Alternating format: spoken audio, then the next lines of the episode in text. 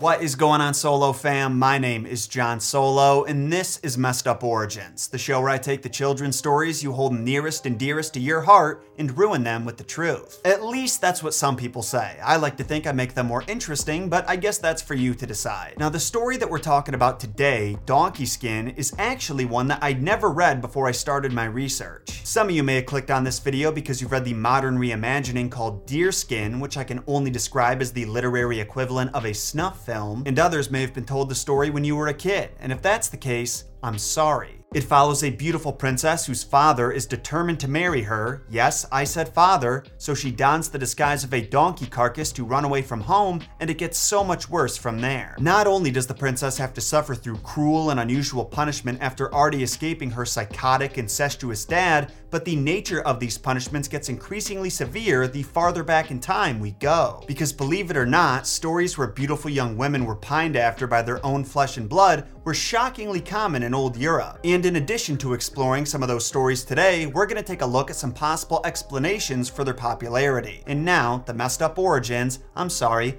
the very messed up origins of Donkey Skin. Chapter 1 Donkey Skin. So there is a shocking number of variations of this story, but the one that most people seem to be familiar with is Donkey Skin, which French author Charles Perrault included in his 1697 collection called Histories or Tales of Past Times. And in my opinion, it's that version that has the most in common with all the other variations, so that's why we're talking about it first. It opens with the introduction of a powerful and perfect king. He was kind and just in peace and terrifying in war, which meant his citizens loved him as much as his enemies feared him. He and his wife had a beautiful daughter together, who we'll just call the princess, and their lives were about as perfect as can be. With an opener like that, you know that shit's gonna hit the fan real soon. And it does when the king's wife falls ill, and on her deathbed makes him promise that if he ever finds a woman as beautiful and wise as she is, that he'll make her his queen. Now, when I first read this, I thought, Wow, she's being an unusually good sport about him finding a new wife, but it turns out she only made him promise that because she knew it would never happen. And this is normally where I'd rip on her for having such a massive ego, but she ends up being right. The king searches high and low for a new bride, but none of them could compare to his late wife. That is, except for his daughter. When he proposed the idea to her, though, she didn't take it too well. Feeling both sad and scared, she consulted her fairy godmother for advice and she came up with a plan. She told the princess that for her own safety, she should agree to the proposal but set terms that are impossible to meet. So she told her father that she would only marry him if he could make her three dresses one that matches the color of the sky, another that matches the moon, and a third that's as bright as the sun. Now, if you're not familiar with medieval fashion, and I'm going to assume that applies to most of you, you might not get why these dresses were so difficult to make. I mean, Bright as the Sun is obviously a head scratcher, but what's so impossible about a blue or white dress? Well, back in those days, blue was an extremely difficult color to manufacture because it was almost never found in nature, meaning that an expensive and complicated chemical process was required to mix certain elements and create blue dye. Only the most esteemed members of the royal class ever wore blue clothing, which is why the sacred Virgin Mary is always depicted in a blue robe. The color white also had a similar issue. Most places where you would assume it came from naturally, like sheep wool, were actually off-white or beige, and the bleaching process wasn't as easy as it is today. Not only that, true white was also impossible to keep clean. Even the royals only really wore white for their undergarments. Nevertheless, the king was able to meet his daughter's demands with terrifying ease, so she had to request something that she knew he could never part with, the hide of his magic donkey that gold. What? Don't tell me you've never seen a donkey that shits gold. They're almost as common as pigs that fly. See, the reason this donkey was so valuable to the king was that it sustained his kingdom's economy by always dropping this invaluable resource every morning. And the princess knew that he would never sacrifice his most precious pet until his servants brought her the bloody hide of said pet. With the new understanding that her father will stop at nothing to have her hand in marriage, the princess has no choice but to run away. She stuffs her fabulous dresses in a magical treasure chest that can disappear into thin air and dons the fresh donkey hide as she makes her escape to a new kingdom. Now, as you might expect, it's pretty hard for the princess to make friends while looking like a reanimated animal corpse, but she does manage to find work doing hard manual labor at a farm out in the boonies where she was harassed relentlessly by the other servants. Her only escape from reality came every Sunday when she would bathe herself and try on the beautiful dresses that were stowed away in her invisible chest. And after a few of those Sundays go by, the son of the king who owned this farm happened to pay a visit while on the search for some adventure, and when he spied through the princess's keyhole, he found what he was looking for. Standing there in a dress covered in so many diamonds that it shone bright like the sun was the most beautiful woman he'd ever seen, and while he wanted to knock on her door and introduce himself, he couldn't help but be intimidated. He ends up returning home to gather his bearings and recover some courage, but when he goes back to the farm to ask about the beautiful maiden, everyone there tells him the girl who lives in that room is a hideous half animal called Donkey Skin.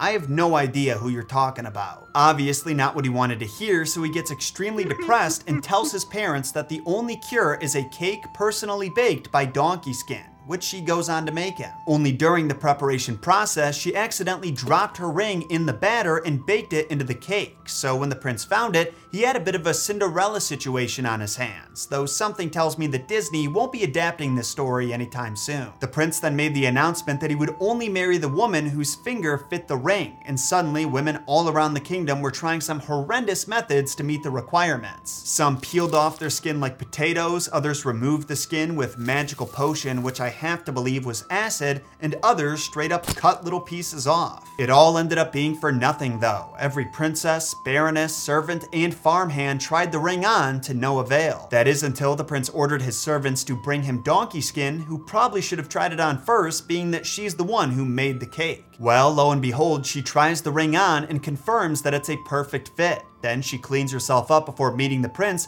and he instantly recognizes her as the angel he laid eyes on all those weeks ago. Next, the two agree to get married, and all the most important people from their kingdom and the neighboring ones are in attendance. That's including the princess's father, by the way, who also instantly recognizes her. You don't have to worry though, he felt horrible about how seriously creepy he was being when she ran away and apologized profusely, so the new queen got to live happily ever after with her new husband. Then Charles Perrault leaves us with these closing lines. It's not hard to see that the moral of this tale is that it's better to undergo the greatest hardships rather than to fail in one's duty. That virtue may sometimes seem ill fated, but will always triumph in the end. And while I don't totally agree with that being the moral of this story, I do like the message. As the old saying goes, it's not over until it's over and neither is this video. So let's talk about some more fairy tales that have a concerning amount in common with Donkey Skin.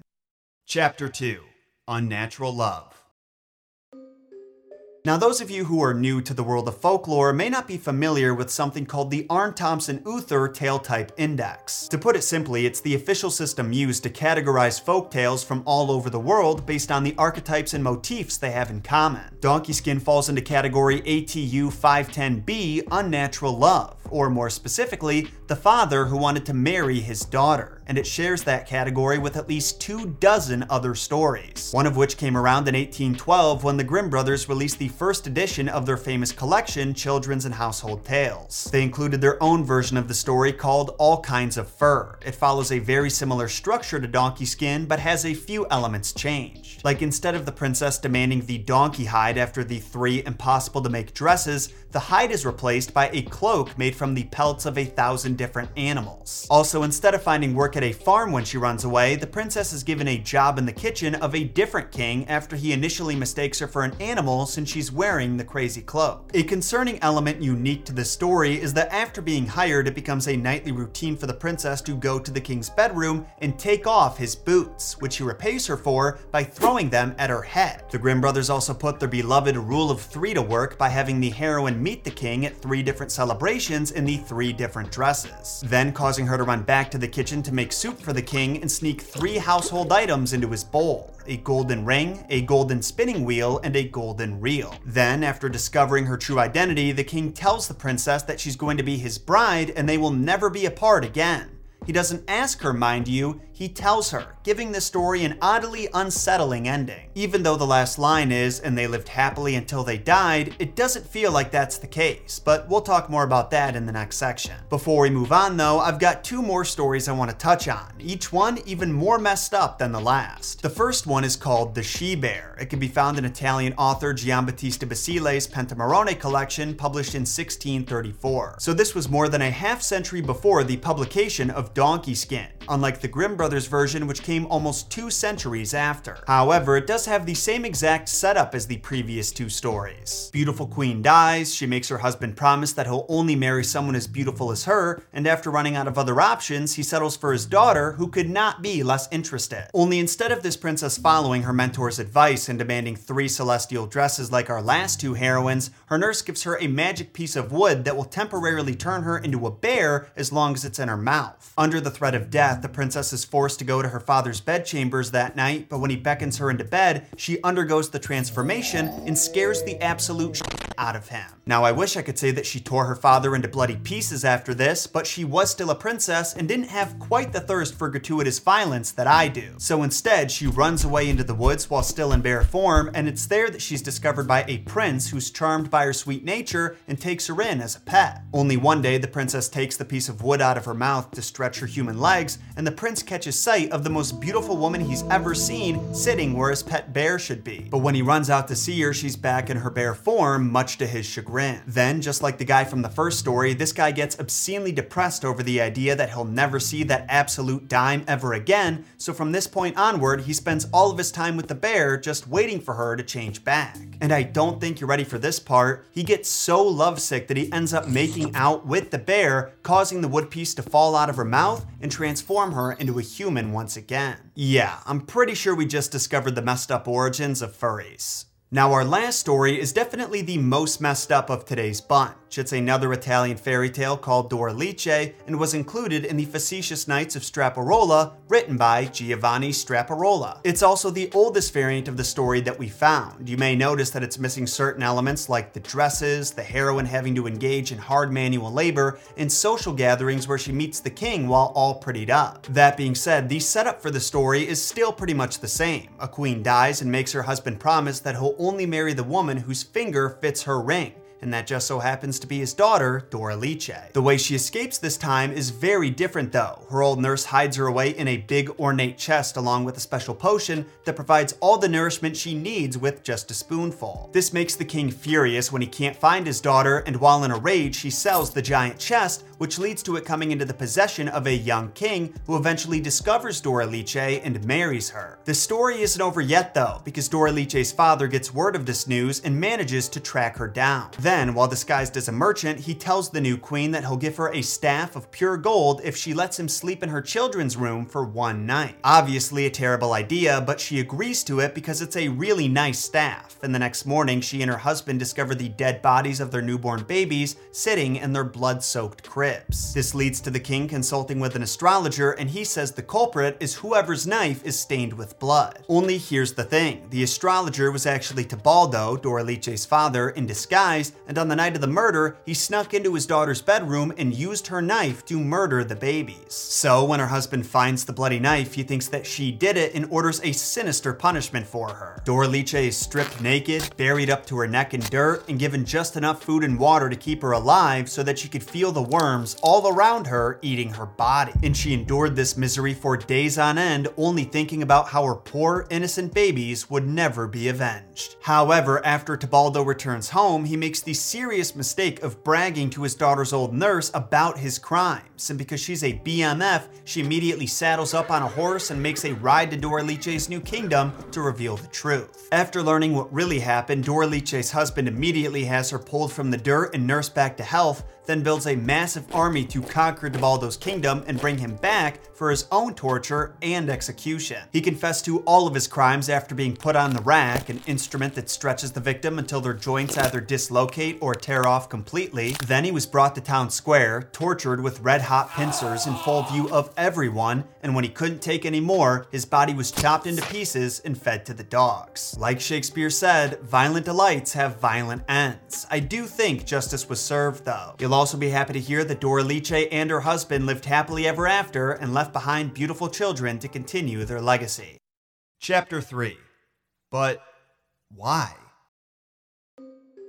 So, as you can see, there is no shortage of European stories where innocent young women are forced to escape the sexual advances of their relatives. The father was the culprit in all of today's stories, but it can also be an uncle or even a brother, as we learned in my episode on The Girl Without Hands. And what's concerning about this is that according to D.L. Ashliman, a folklorist whose work I've referenced countless times in this series, the broad distribution and longevity of these stories provide evidence that they broach all too common problems of real life. In other words, the reason stories like this were so common was because they were relatable. It was a real problem that women throughout the medieval period faced. And the way these conflicts are handled says even more about European culture at that time. For example, the father's right to his daughter is never directly challenged in any of these folk tales. Sometimes there's a line about the king's consultants finding it odd, and the author always makes it clear that what he's asking for is disgusting, but no one ever stands up to him, and that may be a reflection of the father's authority as the head of the household at that time. The other weird thing is that in most of these stories, he doesn't get punished. It can happen, as we saw in Dora Doralice, but most stories end with him never being heard from again, like in All Kinds of Fur, or him being forgiven just for saying sorry, like in Donkey Skin. Pretty weird when you think about how the evil queen from Snow White was forced to dance in red hot iron slippers until she died to pay for her crimes. When you take all this into consideration, along with the sacrifices the princess has to make when she runs away from the luxuries of her royal life, you can almost consider these stories to be a warning for women who found themselves with the same problem. It's basically saying, hey girl, you can try to get your father punished for what he did to you, but remember, he is the one who provides your food and shelter. If he were to get punished, you're gonna have to find your own way to survive, and it's a dangerous world out there. And when that message is communicated to you after the male figure you were the closest with just betrayed your trust, it's gonna scare you into subservience. Not saying that was the purpose of the story, in reality, it was probably meant to be therapeutic and help victims cope, but it may have been a byproduct. Now, obviously, this wasn't something that happened in every household in Europe, but it had to have happened enough for stories like Donkey Skin to stick in people's minds for centuries. At least that's the theory. There is a lot more to Ashliman's essay, though, so if you want to check it out or read the full versions of any of the stories we talked about today, links are in the description below as always. As for this episode, those were the messed up origins of Donkey Skin. Thank you all for tuning in to the Messed Up Origins podcast. We're posting episodes every Monday, Wednesday, and Friday. So don't forget to sacrifice the five star and follow buttons to the algorithm gods to make sure they bless your feed with more mythological and folklore content. If you have any thoughts on this episode you'd like to share, like if you really enjoyed it or are dying to correct my pronunciation of something, hit me up under the Messed Up Origins handles on Twitter and Instagram. And to those who are craving more Messed Up Origins, feel free to check out other episodes of the podcast or look up my YouTube channel called Jon Solo to experience the original episodes complete with visual aids and custom made artwork. Until next time, Solo fam, my name is Jon Solo, and don't forget, Jon shot first.